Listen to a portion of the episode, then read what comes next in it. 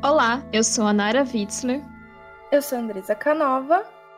E eu sou a Lívia Torquete, e você está ouvindo o Sabadá 5, um programa que discute bruxaria e demonologia, a partir da literatura e da história. Esse é um projeto do podcast Chá da 5 com literatura. Uh, nesse episódio do Sabadá 5 Literatura, a gente optou para conversar sobre Belas Maldições, as belas e precisas profecias de Agnes Nutter, bruxa. Esse livro é escrito por quatro mãos e por é, autores incríveis, o Neil Gaiman e o Terry Pratchett, né, um livro que saiu nos anos 90. E uh, a gente está sempre conversando aqui no Sabadão 5 sobre bruxaria, demônio e tudo, então essas coisas todas vão estar presentes, menos, menos bruxaria e mais demonologia, né? O Neil Gaiman teve essa ideia, enfim, de escrever um, um o que a gente vai comentar aqui, ele mandou para vários outros colegas aí, escritores e tudo mais, e o Terry Pratchett respondeu oito meses depois, tipo, topo, vou escrever com você. E é muito engraçado porque outra época, né, eles ficavam discutindo por telefone, o que, que, eles iam fazer. Então, um ficava falando e o outro anotando, né? Então, quando perguntam, ah, quem escreveu mais ou quem escreveu menos, né? Ah, o Neil Gaiman, ele parece que se ocupou do início e a parte do Apocalipse, e o Terry dos meninos, do eles, né, o grupinho dos meninos e os quatro cavaleiros e, enfim, todas essas coisas das profecias, né? A Agnes mesmo é a personagem dele, ele quem construiu ela e tudo mais. Mas acho que é interessante a gente ver isso porque quando você lê, você consegue perceber os autores, né, na obra. Então, o livro vai tratar de dois amigos muito inusitados, um anjo e um demônio, né? O Azarafale e o Crowley. O Azarafale, ele era o anjo que cuidava da maçã lá famosa do Adão e Eva, né, da árvore do conhecimento. E o Crowley era foi a cobra que tentou Eva a comer a maçã. Então eles estão meio que juntos desde o começo do mundo, né? Então a história vai tratar do, desses dois é, amigos, né? O anjo e o demônio, convivendo entre os humanos, fazendo as suas funções que uma é fazer o bem na terra e outra é fazer o mal. E que depois de alguns milênios se deparam com a a chegada, enfim, do Armagedon, né, do Apocalipse.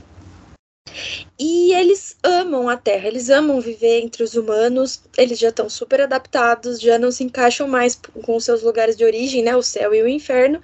Então eles vão se unir para tentar evitar o apocalipse.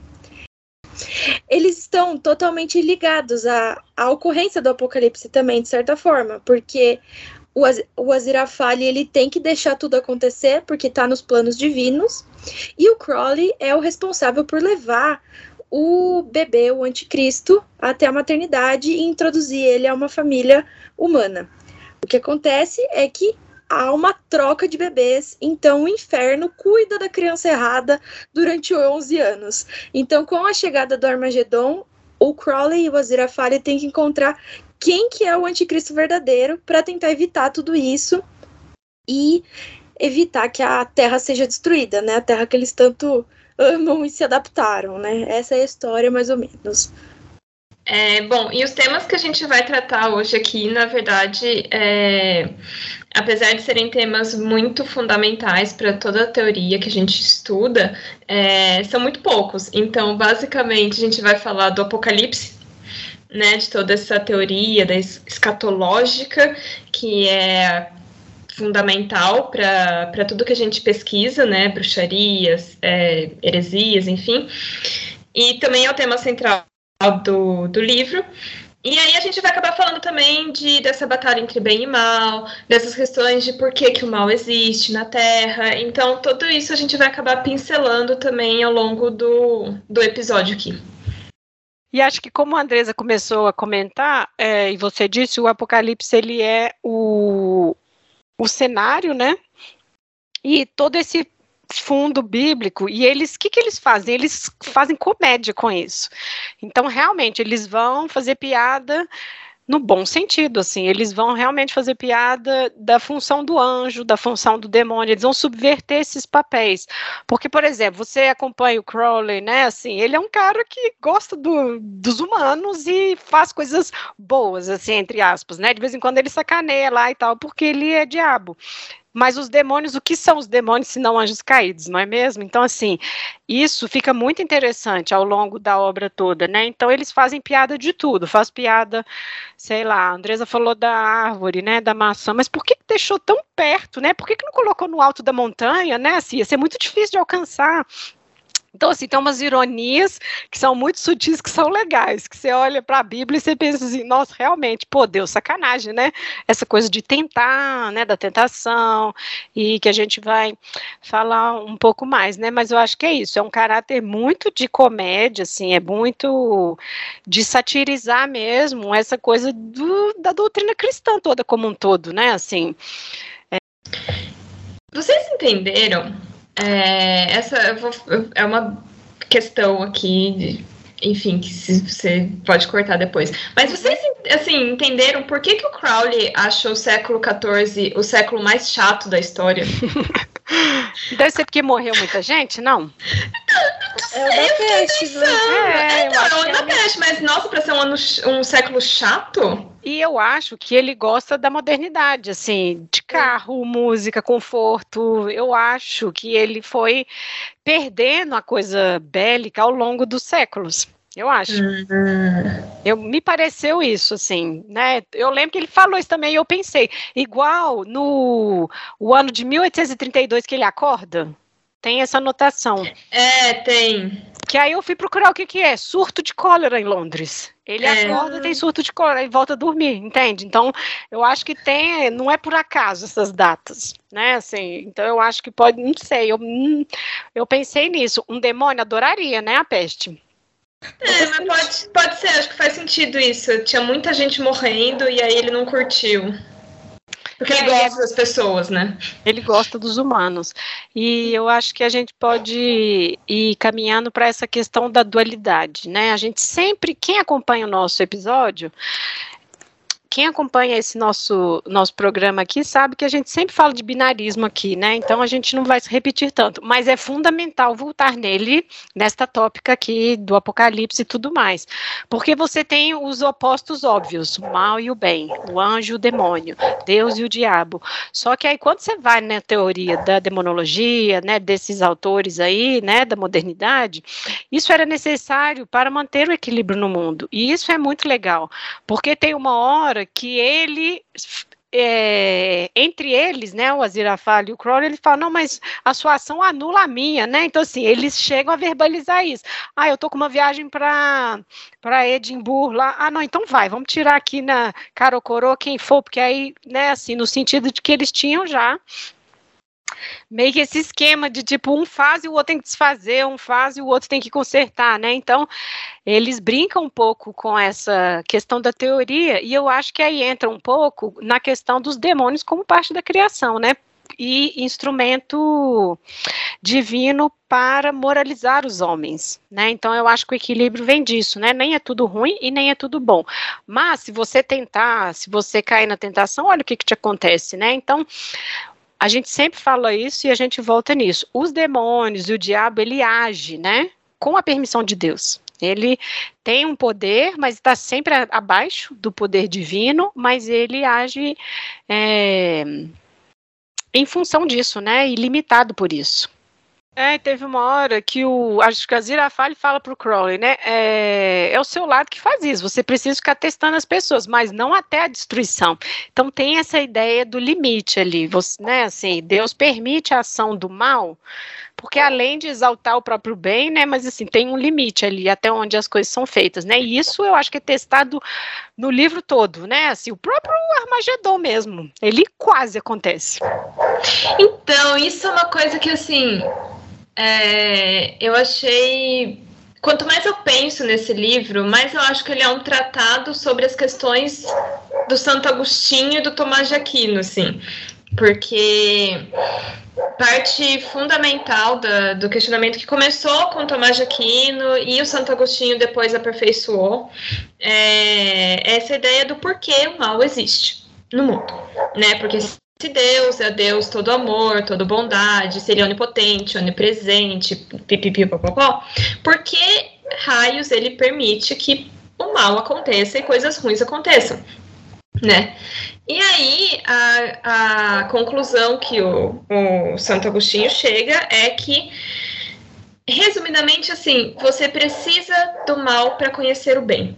Então, o bem não existe sem o mal, o mal não existe sem o bem, e se o mal existisse, você não saberia o que, que é bem, o que, que é o bem e o que, que é bom. Então, por isso que você precisa que o mal existe. Então, assim, um depende do outro para existir. E, e em vários momentos, tanto do livro quanto da série, é, eles ficam jogando é, essas pistas, esse, esses, essas menções, assim, é, que você precisa que para o plano inefável de, de Deus, você precisa que os, os dois lados estejam ali caminhando, estejam funcionando. E né? Assim. E, mas é, eu acho também muito legal o jeito que o. Daí vem a crítica do Neil Gaiman, né? Que o, o Crowley muitas vezes fala assim: ah, eu. Tem muitas coisas que os seres humanos fazem que eu nunca poderia ter pensado, demônio nenhum pensa, isso é coisa de, de, de humanos. Tipo assim, tipo, ah, eu inventei a internet, mas tem várias, eu não lembro se o Crowley inventou a internet, mas tem várias coisas da modernidade que foi o Crowley que inventou. Mas assim, quem tornou ruim mesmo foi o ser humano. Mas aí sempre vem o Aziraphale e fala: não, mas tem também um monte de coisa muito boa que os seres humanos fazem. Então fica o tempo inteiro esse jogo de bem e mal e a capacidade boa do homem, capacidade má do homem. E o fim dele, ai gente, eu acho tão genial. É que a gente não sabe se tudo era realmente parte do plano de Deus. Então, o que, que você acha?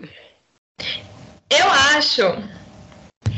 Eu acho que o Neil Gaiman fica brincando com a gente. Uhum. E assim, o Neil Gaiman e o. Eu sempre esqueço o nome, o Terry. Eles não dão uma resposta. É, é para deixar no ar. Mas eles ficam o tempo inteiro nessa de que o plano de Deus é inefável. É, Se ele é inefável. O, o grande plano, ele é inefável. Se ele é inefável, ele não falha. Isso. E se sempre tiver sido o plano de Deus, o Armagedon não acontecer? Então, eu fico com essa última hipótese. Porque é, o Crowley, como ele é mais crítico, ele é ácido, ele fala, mas é claro que ele está sabendo, você acha que ele não ia saber? Então, assim, me parece que era tipo testando, é sempre o teste. Tipo, testando os próprios demônios que estavam sedentos pela vingança, não vingança, pela guerra, né? E, obviamente, os demônios também, né? Tipo, passaram milênios esperando esse momento e ele não vai acontecer, né? Como que eu vou fazer para. Ele fala, nossa, como que eu vou fazer para despistar um exército de anjos preparados para a guerra, né? O Miguel. Então, me parece que eu acho que entra nessa coisa muito cristã de Deus onisciente. E aí está testando uhum. a humanidade, e aí está testando a própria criação, que são os anjos e demônios, né? É claro que a beleza da ficção, né, e da literatura está aí também, né? O leitor olha e fica assim, hum, e aí? A gente fica querendo saber, tipo assim, nossa, como que vai ser o Armagedon, né?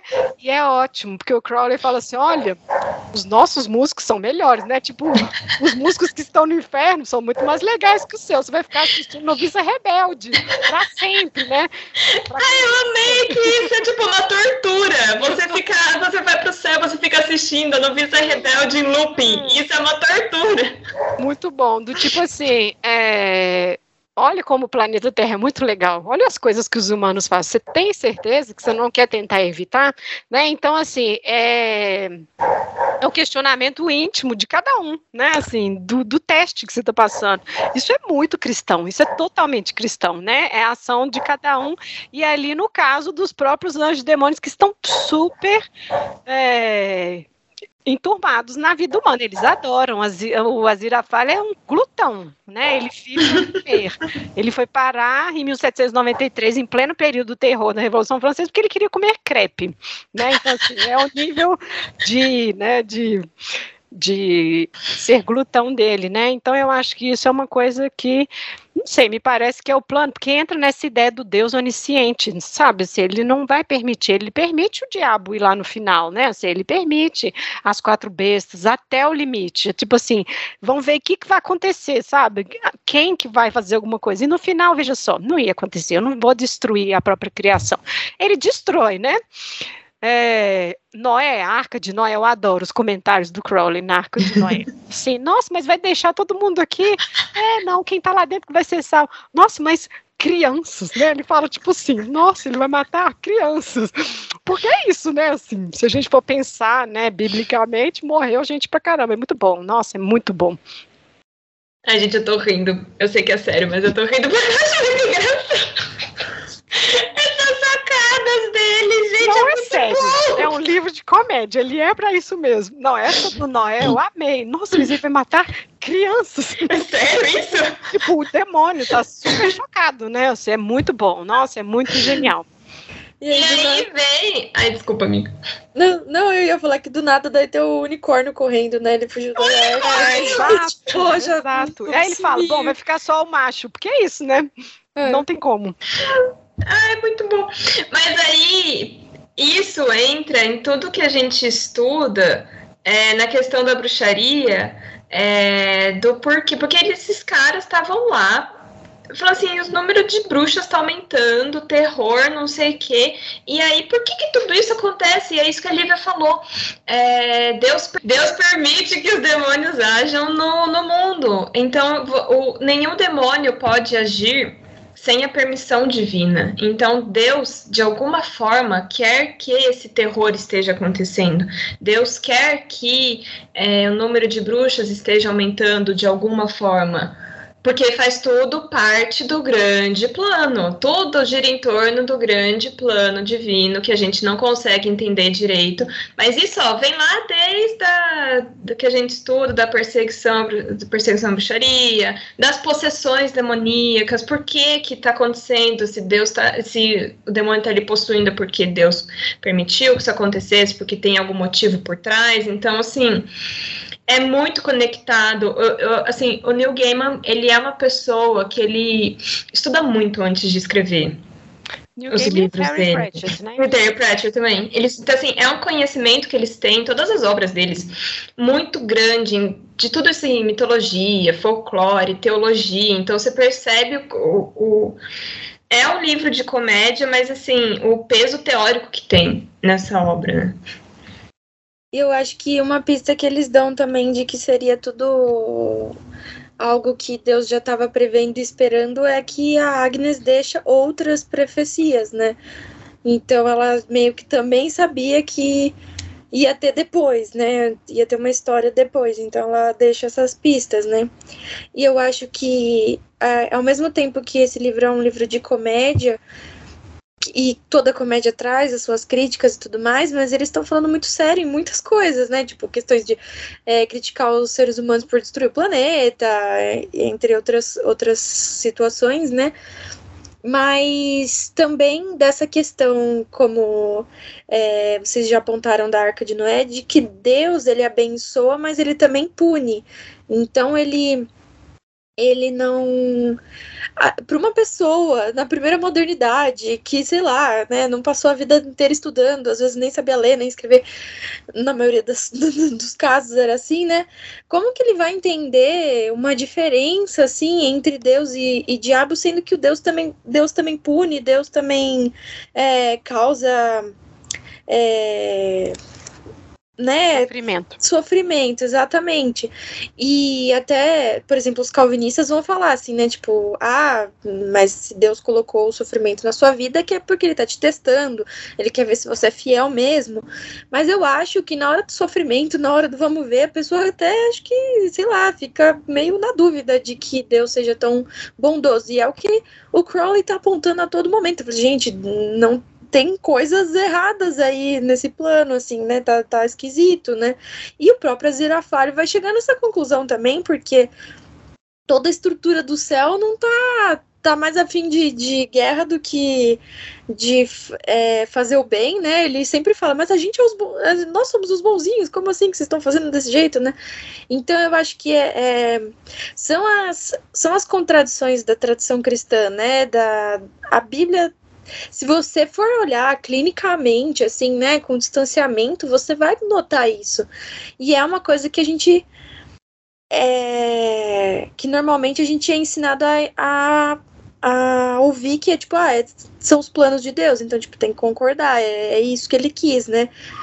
Mas, assim, existe essa discussão também, né? Por que, que ele tá querendo isso? Até que ponto o teste é interessante? O teste até a destruição né? São coisas assim que que eu acho que dá para perceber que são inquietações dos próprios autores, né? Da, de talvez uma uma vida inteira cristã às vezes se perguntando, né, dessas coisas. É, e fico pensando que assim, o Deus dessa, né, que eles estão aí zoando e tudo, é o do Antigo Testamento, que é bem punitivo, né? Esse de Moisés, né, que é olho por olho, dente por dente.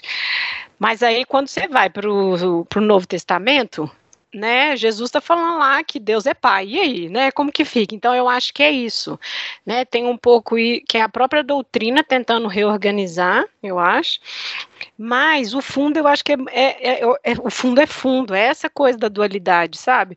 Você dá valor à luz porque você viveu na sombra, entendeu? Assim, né, a gente falou da exaltação do bem, porque você conhece o mal e aí quer o bem, mas assim, você dá valor à luz porque você esteve na sombra. Então, isso é para tudo. E, e eu acho que quando é a experiência humana no todo. Quando eu, né, eu li esse livro, fiquei pensando nisso assim. Eu acho que é muito mais profundo, porque a pessoa não é 100% ruim nem 100% boa. É isso que mostra o Crowley e o Aziraphale, né? O Aziraphale fica com raiva, mas ele fica impedido pela função de anjo, né? Tanto que o Crowley sabe que ele tem isso e por isso que tenta convencer ele a ajudar a impedir, né?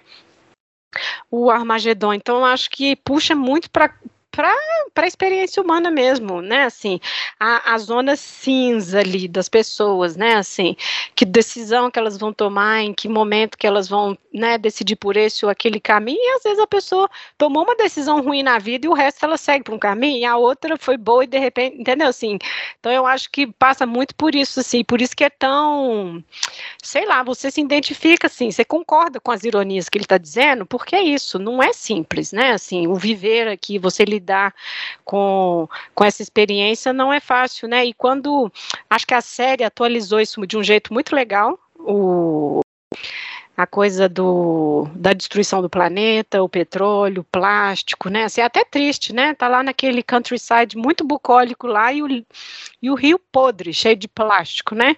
Então eu acho que trouxe muito para a atualidade de um jeito legal, assim, o aquecimento global e tudo mais, é, para essa coisa de repensar mesmo, né? Assim, é o individual, é, mas assim, é todo mundo repensando o individual, talvez, né? E se a gente for pensar na época que a gente estuda, né, a primeira modernidade, é que era uma época que não podia ter ambiguidades, né? Ou é, você era bom, ou você era mal, ou você era de Deus, ou você era do diabo. E, e o livro mostra todo o tempo que é impossível isso, assim, né? Mesmo que a ortodoxia pregue, mesmo que a moral pregue, não dá. A experiência humana impede que isso seja real, porque ninguém é totalmente uma coisa ou totalmente outra, né? Eu acho isso muito, muito interessante na parte que eles estão contando da Agnes, né, quando ela mesma está falando da própria profecia que vai ser morta, gente, é muito legal, porque aí o caçador de bruxos está indo em direção à casa dela, e aí a população, ah, ela me curou disso, ah, ela curou meu filho, assim, um monte de coisas boas, que ela fez para todo mas está todo mundo indo lá para presenciar ela ser presa e enfim ser queimada e tudo. Isso é muito legal porque é isso assim a gente sempre está falando aqui a pessoa que cura também vai ser acusada de ser a pessoa que envenena ou de que faz né feitiço e tudo mal. Mas esse eu achei o máximo. Eles todos eles andando e cheio de coisas boas para falar mas indo lá assim com as tochas e tudo mais né assim as mesmas pessoas que se ajudou são as que te queimam né é literalmente isso tem a, a, historiadora Emma Wilby, que eu tava lendo essa semana, ela fala disso, né? Que, tipo, a, talvez um dos motivos para você ver na, a, na pessoa que te cura a, a pessoa que envenena, que mata e que, né, essa, essa ambiguidade aí, é porque as pessoas também tinham noção de que a moral, a moral desejada não era a moral que era praticada. Então uma pessoa podia mesmo fazer o mal porque as pessoas faziam o mal. Então assim, é meio que quase esper esperado que uma atitude da bruxa mude de acordo com alguma situação, né? Então ela podia causar, causar o mal. É, eu, eu achei interessante esse ponto, esse argumento dela, porque coloca mais agência mesmo nas pessoas mesmo. Elas, elas entendem da situação delas, entendem das atitudes delas e sabem que uma pessoa que faz coisas boas também faz, faz coisas ruins, né? E é, você estava falando, e aí eu lembrei do do eu não lembro se é ou a Zirafalha ou o Crowley que falam isso, mas eles mencionam que o ser humano é assim porque o ser humano tem livre-arbítrio, que nem anjos nem demônios têm. Então ele estava assim, é, elogiando o ser humano, né? Falou assim: ah, o ser humano é uma criação melhor porque o ser humano tem livre-arbítrio. Então ele pode escolher o que, que ele vai ser, né? Se ele vai ser bom, se ele vai ser mal. Anjos e demônios não têm essa escolha. É. Né? Você foi criado desse jeito, você vai ser desse jeito. E aí, é, eu acho que esse, os dois autores, eles são. Eu estava assistindo Sandman essa semana e eu pensei nisso com mais profundidade. Eles são grandes amantes do ser humano, eu diria. Uhum. Então, assim, eles conseguem escrever sobre o ser humano de um jeito muito bonito. E aí eu acho que no fim das contas, o Crowley e o Aziraphale, eles foram os únicos que realmente entenderam a criação. Pensando nesse ponto de vista né, assim, cristão da, da uhum. do livro, eles foram os únicos que entenderam de fato a beleza da criação divina. Porque o ser humano, ele é esse balaio de contradições e de possibilidades. Então, ao mesmo tempo que ele pode ser muito mal, ele também pode ser muito bom, e é isso que torna o ser humano incrível e fascinante e maravilhoso e lindo. Então, assim, eu acho que no fim também tem, tem essa camada de eles foram os únicos, porque enquanto os anjos e demônios lá estavam só pensando, ah, a gente vai destruir mesmo, mas é isso aí, bola pra frente, sabe? Eles são os únicos que estavam de fato tentando proteger a criação. É. E porque vivem com ela. Porque né? vivem, conviveram e aprenderam. É, exato. Assim, adquiriram hábitos, né? Tomaram gosto e tudo. Porque os anjos ficam de cima e os demônios de baixo, né? E é isso, né? Como você disse, eles não têm livre-arbítrio, eles seguem o fluxo. Ah, eu sou isso, eu, é. minha função é essa, né? Aí quando eles convivem, né, com os humanos, e aí fica. Nossa, assim, o Crowley ele já acha ruim quando ele tem que entregar o bebê, né? O anticristo, para as freiras. É. Tipo, ai, porque eu. E assim, nossa, mas já, né? Assim, nossa, já vai acontecer daqui 11 anos, nossa, mas já. Então ali ele já está incomodado, né? Ele já não quer, né, que isso aconteça. E se você pensar, é engraçado o tempo, né? Porque se ele está desde o início da criação, e ele fala isso, no dia que acabar a gente ainda vai estar aqui, né? A gente estava no início e vai estar. E aí eles viveram todos os séculos. Mostra eles em Roma, mostra eles depois na Idade Média, né? Assim, essas sacadas são legais também de de acompanhando como que, que, eles foram se encontrando e construindo essa amizade, né, na verdade, é, durante os séculos, né, e é isso, ele vive a experiência humana não sendo humano, né. E você só, você só protege que você conhece, né? Exatamente, você ataca o que você não conhece. É. e eu acho que é por isso que o próprio anticristo acaba aborta com todos os planos, porque ele também participou da criação como humano mesmo, porque não teve intervenção de ninguém, né? Ele cresceu como se não fosse não fosse mais um, né, menino na Terra. E ele ama aquele lugar, né? Ele ama a criação. É. Todo mundo que passa por ali sente que alguém ama muito aquele é lugar. e é o anticristo. Ele ama aquela floresta, ele ama os amigos, ele ama brincar. E ele decide não destruir tudo por conta desse amor pela criação também, o que é muito engraçado, né? Assim, a gente, quando pensa no anticristo, a gente imagina uma criatura horrorosa, horrenda, malvada e tudo mais, e o, e o livro mostra que não, que ele é mais um ser humano porque ele foi criado como ser humano e e ama a criação também e participa e é bom e é e tem seus momentos é, ruins, uhum. mas ele quer ele ele ainda acredita que é possível mudar sem fazer um reboot na Terra, né? Sem É. destruir tudo. É, isso é engraçado também, né? Eu adorei. Ah, a gente tem que mandar o filho, né, do, do diabo, o anticristo para a Terra. Onde? Ah, ele vai ser filho do cônsul americano. né? Óbvio. É, o estado mais terrorista do planeta, né? Então tem que ser dele, né? Então, assim, isso é muito interessante porque, assim, o menino era insuportável. O que virou, né, o filho trocado do cônsul era insuportável. Então, assim, o tipo de educação que ele iria ter, quem sabe ele não teria virado o anticristo mesmo, né? O anticristo nascendo, se, se as freiras não tivessem feito a troca e tudo mais, né? Mas eu acho que isso é interessante. E quando você falou que tinha muito amor no lugar, eu fiquei pensando, era um vilarejo minúsculo, assim, e ele não queria sair de lá. As ideias de grandeza, né, de dominação do mundo, por um momento passaram, né, pela cabeça dele, mas aí as crianças lá, tipo assim, não, mas eu quero continuar aqui, você vai ficar aqui sozinho, você vai mandar a gente lá para a Austrália, o outro para não sei aonde, né, então eu acho que é um pouco isso, assim, de como que a, a educação que fez essa mudança para ele, no sentido, tipo assim, realmente o diabo estava certo. Se tivesse nascido nos Estados Unidos, realmente, assim, o Armagedon vinha.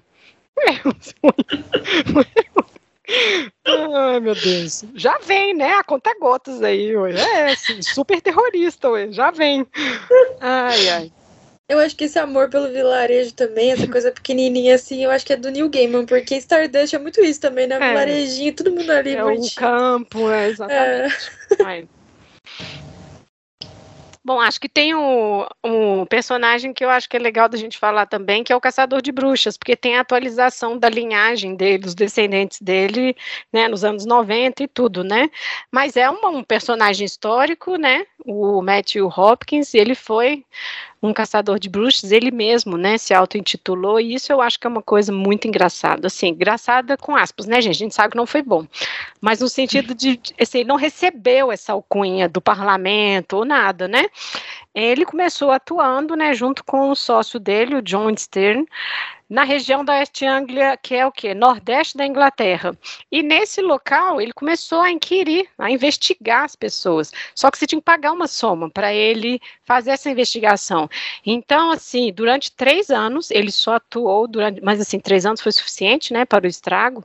Ele atuou de 1644 até 47 nessa região, e ele cobrando por isso, ele tinha uma como é que chama isso? Uma comitiva que trabalhava junto com ele. E tinha mulheres nessa comitiva. Essa é a informação que eu achei mais bizarra. Mas assim, ele tinha pessoas que trabalhavam junto com ele, né? E ele falava que esse dinheiro era para manter as despesas de ter que se hospedar e tudo mais, né? E isso começou a levantar suspeitas no próprio parlamento. O parlamento sabia que ele agia, ele tinha salvo-conduto para em alguns locais, mas começou a parecer abusivo, né? Assim, o tanto de gente, né? Na fonte, na bibliografia, né, sobre esse cara, do Malcolm Gaskill, ele fala entre mais ou menos 300 pessoas foram interrogadas por ele e mais ou menos, fica aí, entre 100 pessoas que foram de fato enforcadas por ele, né? É, então, assim, era uma pessoa muito obscura, né? Historicamente tem pouca informação, assim. Esse historiador que trabalhou com ele é tipo assim, ah, talvez tenha nascido nesse lugar, ah, talvez tenha nascido aqui, mas estava ali no período de guerra civil na Inglaterra, né? Então, quando a gente sempre comenta aqui sobre bruxaria, não é um surto que começou do nada, tem um contexto, tem algo acontecendo ali, e eu acho que esse personagem é interessante para a gente ver a questão da crença, nessas né, nuances porque pode ser que ele acreditasse em bruxaria? Pode. Pode ser que não? Pode. Pode ser que ele acreditava e fazia comércio disso? Pode, entende? Então tem assim, é, o que a gente tem o que pensar, né? Eu acho que é um pouco isso. O Hopkins é o real. Na, Isso, o da é. Agnes, o da Agnes é inspirado no Matthew Hopkins, É, o único auto-intitulado inglês. Ele é o único caçador de bruxas inglês na história. E aí eles parodiam ele, eles parodiam um personagem histórico. E aí esse carinha que explode os computadores, ele é da linhagem dele.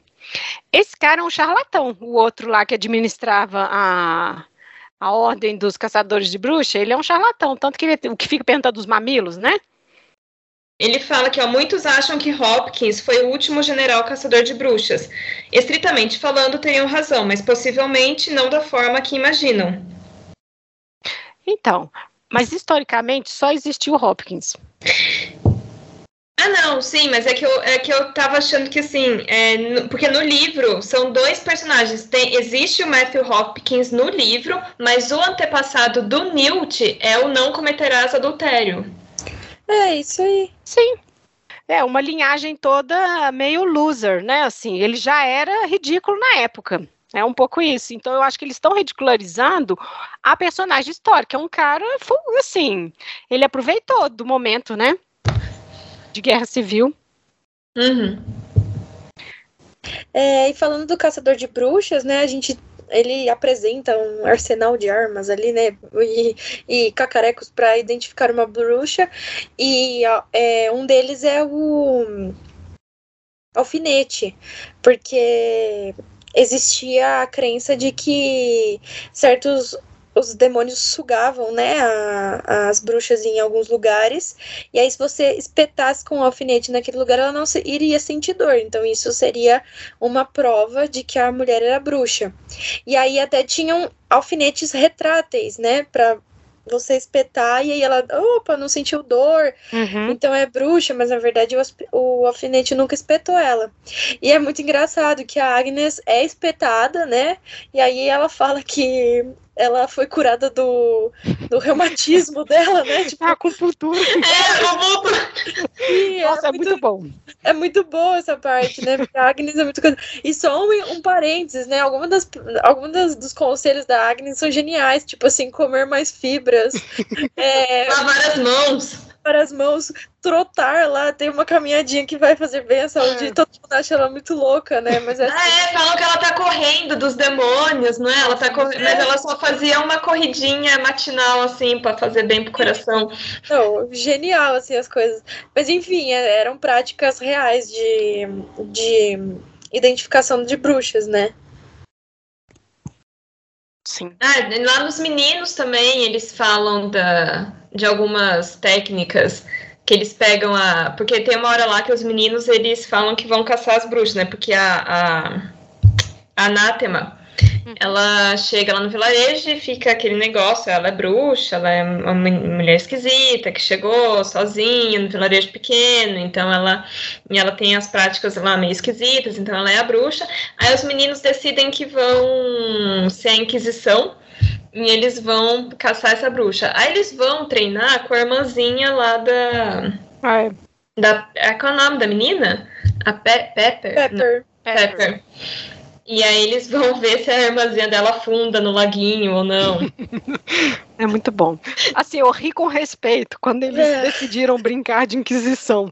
Eu falei, nossa, que ideia errada. Então, mas eu acho engraçado porque assim, é uma ideia muito errada, mas eu vejo crianças fazendo Sim. isso. Sim. Porque, porque aí assim, eles vão lá jogar a menina no, no laguinho para ver se ela funda. A menina acha divertidíssimo, porque ela tá brincando na lama. E ela fala: Pronto, eu sou bruxa. E, agora? E agora? Tá bom, você pode ir embora agora. É. E um detalhe para um detalhe para a questão da Inquisição é que o Crowley é condecorado pela criação da Inquisição espanhola, só que ele não criou, tipo assim, foi Sim. uma obra humana, né? Foi humana, eu também, exato. Eu acho muito bom essa parte assim de e o bom é que eles também não colocam o peso todo na Inquisição Espanhola, né? Porque eles falam que lá na Alemanha também caçou bruxos, na Escócia eles citam, né? Porque normalmente tem esse preconceitinho, é. né, com a Inquisição Espanhola. Sim. E aí os meninos falam que eles vão criar a Inquisição britânica, né? Porque na Inglaterra não teve Inquisição, eles vão treinar com a espanhola para depois criar a britânica. Nossa, mas eu ri, falei, gente, tá errado eu rir disso aqui. Oh, Deus, me perdoe, tá errado. mas assim, eu fiquei pensando, porque eu lembrei, nossa, vou abrir um parênteses.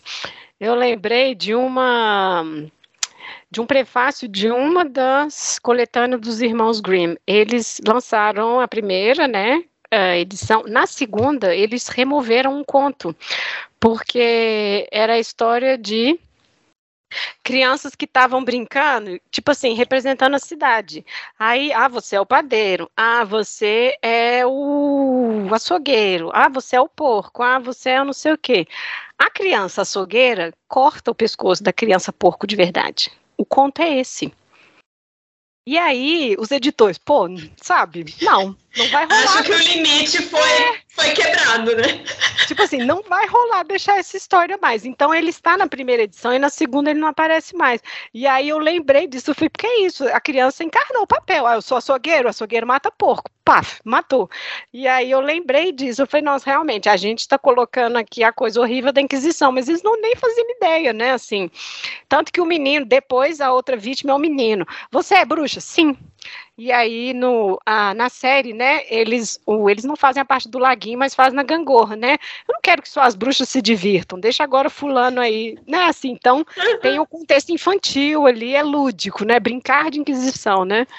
Mas enfim, fecha o parêntese. Mas eu acho que também é interessante que é o Adam que dá essa essa ideia, né? Porque ele é o anticristo. É óbvio que ele vai querer brincar de inquisição. Lógico. É, mas como ele é a criança criada num lar de muito amor e carinho, é, é. tipo, ah, tá bom, você é bruxa, sou. Mundo... Ah, então tá, é. então vamos brincar agora. Exatamente. Mas engraçado que ele era isso, mas ele era o líder, né? Era ele que decidia é. as coisas, né? Isso é muito interessante, porque depois no final ele fala assim, não dá muito trabalho, tenho que ficar pensando nas brincadeiras para divertir eles, né? Então assim, ele tem essa coisa dele ser quem cuida, quem, né, que, quem organiza ali, isso é muito legal, é muito interessante. É, os meninos falam que eles sentiam assim que é, se sentiam na obrigação de sempre obedecer o Adam, né? Exato. E é o Adam que, que decide também as, as situações inusitadas que estão precedendo o apocalipse, né? Porque, tipo, é a volta de Atlântida, é o Kraken, são os ETs vindo. Não, né, esse que... do Kraken eu morri, é muito é... bom. Então, mas aí é, é legal porque é esse poder de criação que será que o diabo também tem o mesmo poder é... de criação de uhum. Deus? Porque o que, que é o diabo? Aí a questão teológica. Será que Sim. o diabo é só um anjinho ali que se acha muito, mas ele é só um, um Zé Ninguém? Ou será que ele se tornou tão poderoso que ele quase tem poderes divinos. Então, será que o diabo também tem poder de criação? Será que o diabo consegue criar coisas a partir do nada? Ou ele só engana, ele ilude que está criando e não está criando? Porque no livro, o Adam, como ele é o filho do diabo, né? É. Porque esse é o anticristo, o anticristo é o filho do diabo. Ele, por isso é o anticristo, porque Cristo é o filho de Deus, então o anticristo é o filho do diabo. Ele tem poder de criação. Então o Kraken, é, Atlantes, os ETs começam a aparecer. Os tibetanos nos túneis. Os, os túneis tibetanos. começam a aparecer porque o Adam lê sobre essas hum. coisas e, e ele quer que seja real e se torna real. Então, no livro, ele sendo o anticristo, ele tem poderes de criação, mas isso era uma discussão teológica também. É, e aí eu acho que se a gente extrapola das nossas leituras lá dos autores, eles vão cair na coisa do simulacro, né? O diabo ele engana. Você não estava lá no sabá. Né, você não estava fazendo isso, você não viajou tanto tempo, né? O, ele que te faz acreditar, porque, enfim, na teoria deles ele não tem poder, né? Assim, para fazer. Por isso que ele é um macaco, ele imita, né? O limite isso. de atuação dele sempre é ação divina. Então ele faz um mal feito. Ele faz a coisa próximo do que de Deus, só que ruim, né? Isso é muito legal. E eu fiquei pensando nisso porque, que nem o, o livro, né, e a série já começam falando assim: olha, os cientistas dizem que o, o início do universo é milhões de anos atrás, mas não, tá todo mundo errado, a Bíblia estava certa, foi há poucos mil anos antes de Cristo. E, e aí tá, vamos, vamos entrar na brincadeira então, vamos supor que a Bíblia então esteja certa.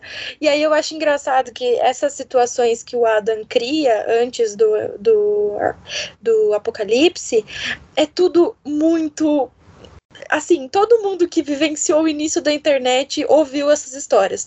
A Atlântida existe, ah, tem lá o History Channel mostrando lá que a Atlântida existe. ETs. É... Ah, Nath, eu vou procurando as linhas de lei. Gente, eu era Sim. uma especialista em linhas de lei quando eu era. É, então, então, tipo assim, vamos. Não, gente, a Atlântida. É... Atlântida é um sonho de toda criança. É, então, então, se a criação é real, então as criações do diabo são essas coisas zoadas, assim, que a gente sabe que é tipo fake news, mas que tem uma galera que cai, que toca, é quase os Illuminati, assim, sabe? Olha que vai ter hater nesse episódio, você falando é. de Atlântida. Não, gente, olha, não me odeiem, eu queria muito que a Atlântida fosse real.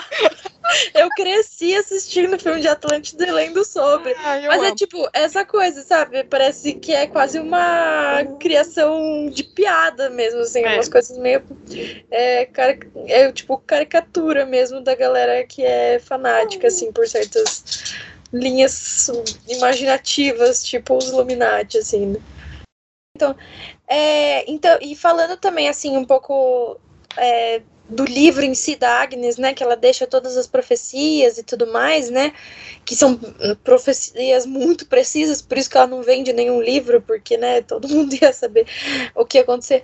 Mas, assim, a gente pode pensar em outros profetas, vamos dizer assim, né, que principalmente na primeira modernidade tinha muita gente tentando prever o futuro, não só a bruxa da vila, que né, vamos dizer que ela tentava, existia essa prática dentro da cultura oral de tentar prever o futuro, mas também os magos, né, que faziam todos os estudos acreditando que Deus tinha deixado informações é, na natureza que elas poderiam ser lidas, então você teria acesso a certas informações.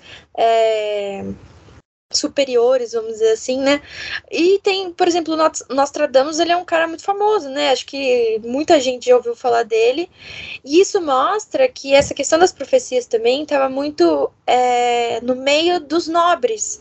Porque quando a gente fala muito em bruxaria, em magia, essas coisas, muito se pensa no, no âmbito popular, né? Do vilarejo e tudo mais. Mas a gente tem que pensar também que os nobres praticavam isso. Tem muitos casos de, de, é, de prática de bruxaria, de divinação e tudo mais entre os nobres. A, o Nostradamus ele era patrocinado pela Catarina de Medici, né, uma das rainhas da França. Então era uma crença essa crença de poder ler o futuro ou a, só a tentativa de né é, o desejo de querer saber o futuro, ela permeava muitas camadas da sociedade, né? Então eu acho isso bem legal de ver. E a Agnes deixa as suas profecias extremamente precisas e só a família dela que acaba tendo acesso, né? Depois o Aziraphale e o Crowley também. Mas eu acho bastante interessante essa questão das profecias, porque é uma questão muito real e que aparece muito né, no, na primeira modernidade. É, e acho que às vezes as pessoas olham com um olhar de, de desprezo para essas pessoas, ou mesmo na Idade Média, ou, ou da modernidade, nós como podiam acreditar nisso, né, e tudo mais, mas a gente tem que pensar em contexto, né, assim, existia a ideia do fim do mundo muito próximo, né, e eles estavam diante de sinais, né, guerra, fome, bruxaria, né, então parece que está um pouco deslocado, mas tem ali um contexto que essas pessoas estavam, né, e quando você fala dos profetas, é ótimo porque eles também zoam muito, né? Assim, ai, Nostradamus lá com o pão mofado, o, o João lá na ilha dele, lá viajando, né? Então, assim, eles zoam um pouco essa coisa dos, dos profetas na história mesmo, né? E tem uma personagem que eu acho que é legal, porque ele atualiza isso, que são aquelas charlatãs que, enfim, são pagas para poder comunicar com espíritos, né, e tudo mais, e o Azirafale ocupa o corpo dela durante um tempo. Isso é muito bom, porque aí é a questão da dúvida, né, ela passa a vida como charlatã fingindo que está comunicando com os mortos. Quando ela incorpora ele, ela consegue incorporar o marido de uma das mulheres que tinha pago lá e tudo mais. Então, assim, abre esse espaço para que a própria pessoa. Nossa, então no fundo eu era mesmo. Sabe assim, eu não sabia que era e no fundo eu sou o mesmo, né? Então acho que é o próprio espaço da dúvida dessa crença, né? Assim, caminha junto, novamente, né? Luz, escuridão, crença e, e dúvida, né? Então eu acho que essa personagem também ela é interessante para pensar isso. E ela que na série a gente vê também impede, né, que eles matem o o anticristo, né? Porque quando eles chegam no final, né, do Armagedon lá, o Crowley tipo, mata logo esse menino aí, a gente não quer que acabe, né? E o Aziraphale tá meio ainda em dúvida, né? É, sim, esse, esse finalzinho eles acabaram mudando na série. É. Mas eu, eu não sei, na verdade não sei o que eu achei desse finalzinho da série e do hum. livro. Porque o livro eu acho que fechou tão bonitinho, de um Sim. jeito tão bonito. É, o Adam só ali assim, ai gente, eu, ai cansei é. dessa brincadeira, é. É, não quero, acho que não tem nada a ver. E aí eu disse, ah, beleza.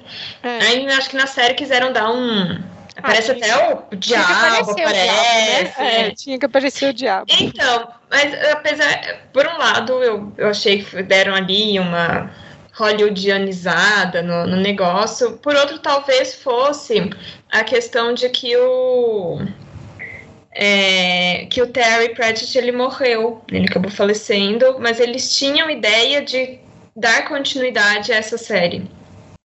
Então, é, eu, eu sei que o, quando a Amazon comprou os direitos do, do, do livro, né, para fazer a série, eles conversando com o Neil Gaiman, o Neil Gaiman é, deu, falou, acabou falando algumas ideias que eles tinham e eles acrescentaram na série, tanto que, tipo, Gabriel não aparece no livro, é. mas ele é um, uma personagem, Gabriel, Miguel, é, são personagens bem importantes na série, mas é que tudo isso eram ideias que o Terry Pratchett é. tinha de, de uma continuação e eles acabaram colocando alguns desses elementos na série, por isso também que é um pouco diferente em alguns é, pontos. mas o New Game acompanhou de perto esse roteiro, o roteiro é sim, sim. É, assim, parece que em comparação com outras adaptações, adaptações, ele não abriu mão de um monte de coisa, de mudanças. É, então, assim, acho que isso é bom também porque é dele, né? Deixa ele fazer do jeito dele que é bom, sabe? Ele sabe, ele é. sabe o que tá fazendo.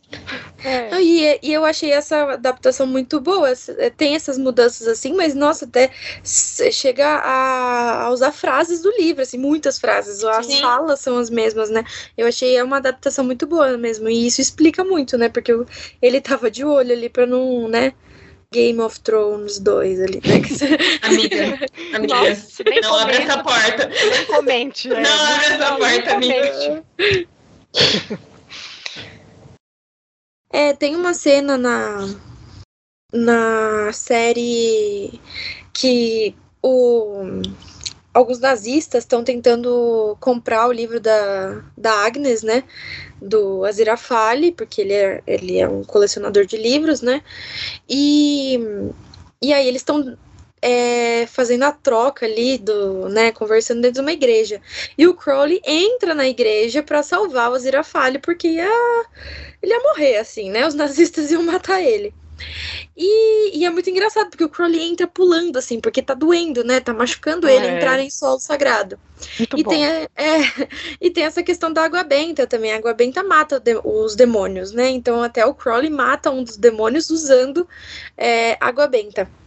E isso é muito interessante, porque é, é, faz parte de toda a mentalidade da igreja, da, da do cristianismo em si, né? Porque é, no começo, com a construção dos lugares sagrados, né, e tudo mais, a água benta fez um papel muito importante, porque ela era o material que, que, você, que era utilizado para fazer a consagração do solo, né?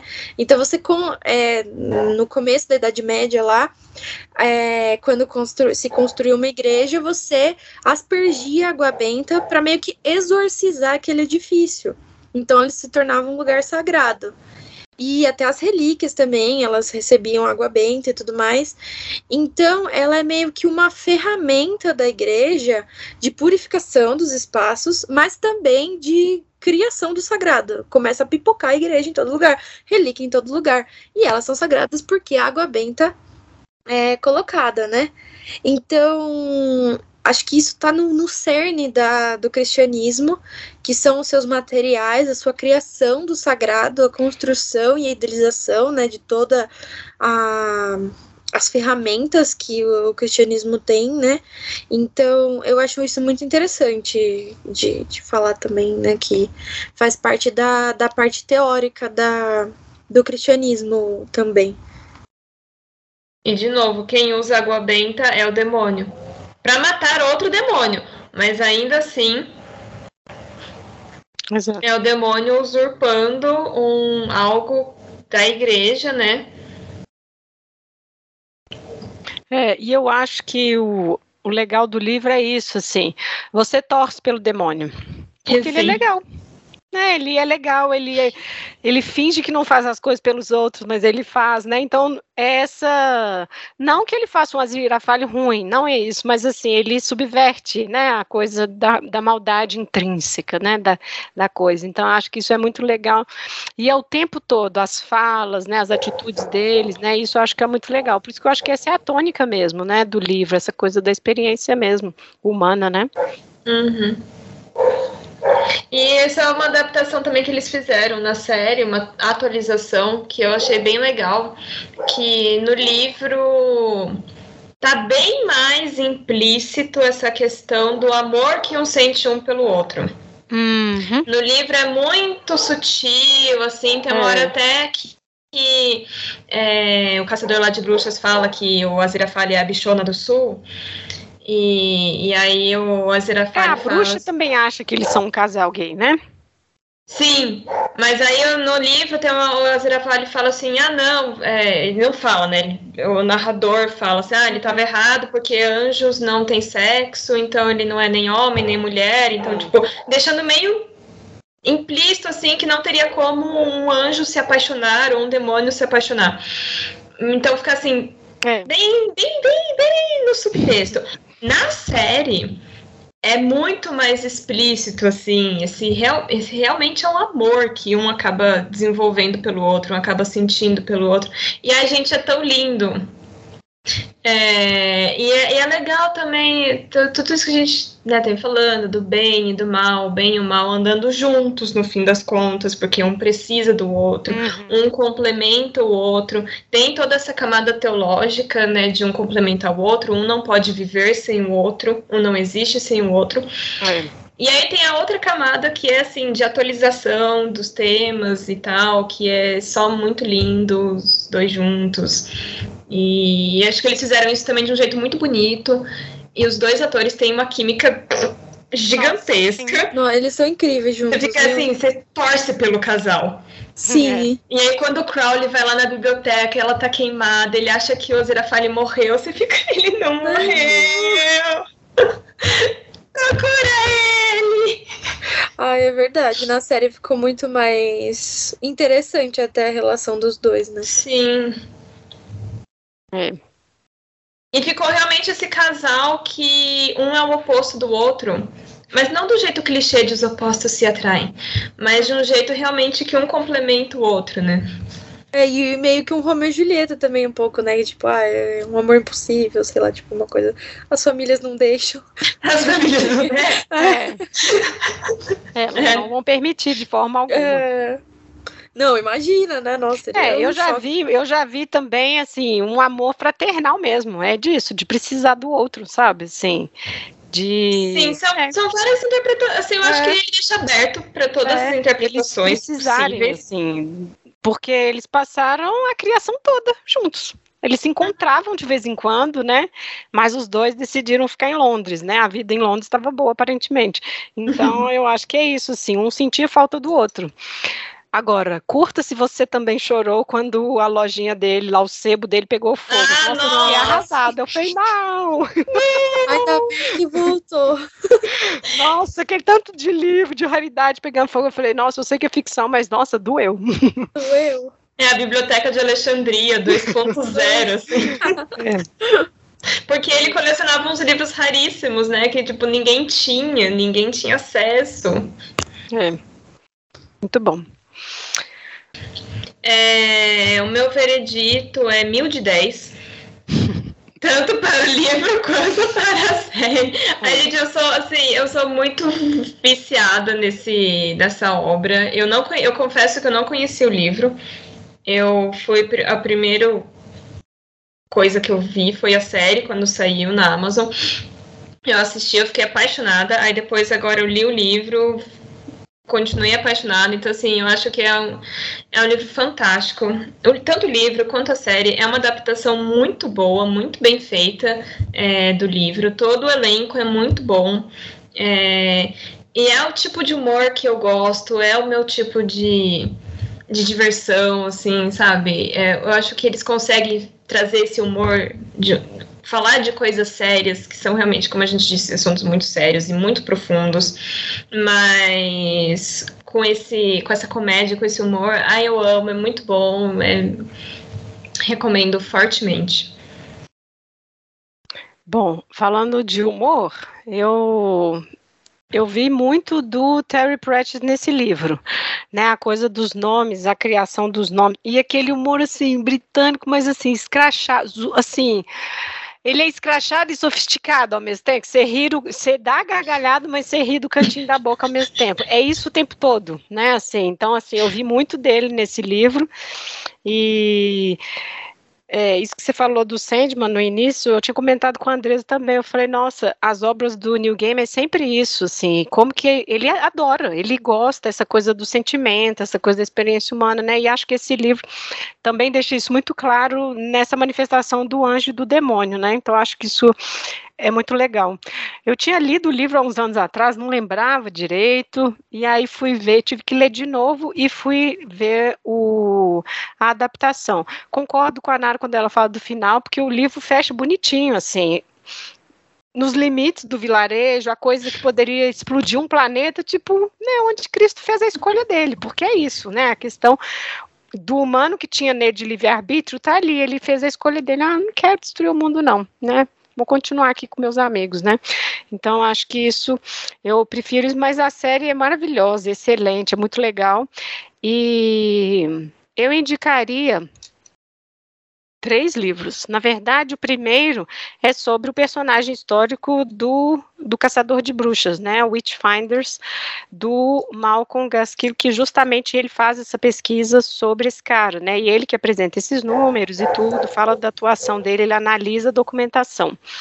E o outro é os, bom, são os livros do Terry Pratchett, né, o primeiro é A Cor da uhum. Magia, de 1983, é ótimo, Assim, eu nem sei, assim, né, eu quando eu comecei a ler os livros dele, eu era adolescente, mas eu nem acreditava, assim, aquele livro que você fica rindo, você tá lendo o livro e você fica rindo, não é livro de piada, mas você fica rindo, né, e é muito legal, porque é sobre esse mundo, ah, as pessoas devem conhecer, né, é sobre esse mundo que é em forma de disco, é uma terra plana, nas costas de uma tartaruga, né? E aí tem magia e tudo. E por que, que chama cor da magia? Porque temos sete cores, né? E a oitava, que é a octarina, seria a cor da magia, que é como o mago percebe a magia. Olha só, então tá vendo, né? Assim, esses caras não eles leem muitas coisas mesmo, é impressionante. Então é como ele poderia enxergar a magia, né, no mundo. Enfim, depois tem a sequência, que é a Luz Fantástica e tudo mais, isso tudo livros dos anos 80. Mas ele tem muitos livros, essa série do Discworld, né, ela é enorme, mas quem gosta desse tipo de de comédia que a gente está aqui comentando, né, desse tipo de piada, vai amar. Ele é muito bom, ele é muito bom, nossa. E é isso. Ah, eu também amei o livro e a série. Para ser sincera, eu comecei a ler o New Gaiman só esse ano, né? Que a gente leu Stardust e agora leu esse. E eu tô apaixonada, assim, tipo, nossa, vou ler tudo dele. Vou ler esse livro que, que a Lívia também indicou, porque Nossa, fiquei curiosa. E, e eu acho também, eu, eu acho uma adaptação uma adaptação maravilhosa. Assim, os fãs de Doctor Who vão amar, porque, né, o David é um dos melhores. é, é, nossa, eu amo ele. Não, o Crowley é o David Tennant. É isso, o Crowley, ainda ele veio, né, com, com esse personagem maravilhoso. Ainda bem que foi o Crowley que ele fez, porque ficou maravilhoso, ficou incrível. Nossa, eu, eu amo esse ator. Então a série, assim, tipo, muito boa também. E o livro muito legal, vale muito a pena ler o livro, porque realmente essas, essas passagens, assim, cômicas são muito engraçadas, é. são ótimas. E eu, eu venho indicar um livro é, que é uma é um uma edição da Unicamp, né, que chama O Nascimento do Cemitério, Lugares Sagrados e Terra dos Mortos no Ocidente Medieval. É do Michel Lowers. É, ele, esse livro pode parecer que não tem nada a ver, né? Porque fala de cemitério, mas na verdade, ele, o começo dele, ele fala todo dessa, dessa questão da construção do sagrado, essa parte da água benta, das relíquias, assim, vem tudo desse livro. Então, assim, mesmo que você não goste de história, com certeza você vai gostar desse livro porque ele é muito legal. Então, é, fica a dica aí e é em português, né? É, é fácil de achar. Mas é isso, também leiam um livro e leiam a Bíblia, porque eu acho que é. Excelente indicação. A Bíblia. É, a Bíblia. já ouviu falar? Especificamente o Apocalipse. É, vamos já pegar os spoilers do que acontecer. Eu acho que dá para indicar também o Satã Herético. Verdade. Porque é também da mesma coleção que a Andresa falou agora, essa coleção da Unicamp. É, são vários livros e um deles é esse Satã Herético, que ele fala é, bastante dessa passagem da, de como as pessoas enxergavam o diabo na Idade Média e como elas passaram a enxergar o diabo na Idade Moderna, que o diabo passa a ser uma figura muito mais presente. É, o diabo, os demônios, eles não são mais aquela figura distante que você consegue fazer piada dele. Agora não, ele está aqui, ele pode estar na seu vizinho, entendeu? Então, e aí assim dá pra gente entender bem essa urgência e esse sentimento de que o fim do mundo estava realmente chegando e as bruxas estavam realmente aumentando o seu número porque as bruxas seriam um exército do diabo, que o diabo estava reunindo para o apocalipse. Então esse livro dá para entender assim muito bem essa passagem de, de visão do de que o fim está próximo e por que o fim está próximo, né? E sem falar que se você tem os exemplares dessa coleção e coloca um do ladinho do outro, forma o castelinho. ah, é? É. Eu nem sabia disso. Reparem, reparem. Ai, eu só tenho dois. Mas você vai ver que estão desenhos assim, que parece aleatório, mas são as, é a coisinha do castelo. É, Ai, meu Deus. O meu tá faltando de home, eu acho. De todos nós, né? Quem conseguiu comprar. É. É, eu não tenho esse também. É. Bom, mas é isso então, pessoal. A gente fica por aqui com a nossa indicação fortíssima de leitura do livro e de série, né? Agradecemos aos ouvintes que nos ouviram até aqui. Comentem lá nas nossas redes sociais. E é isso. Até mais.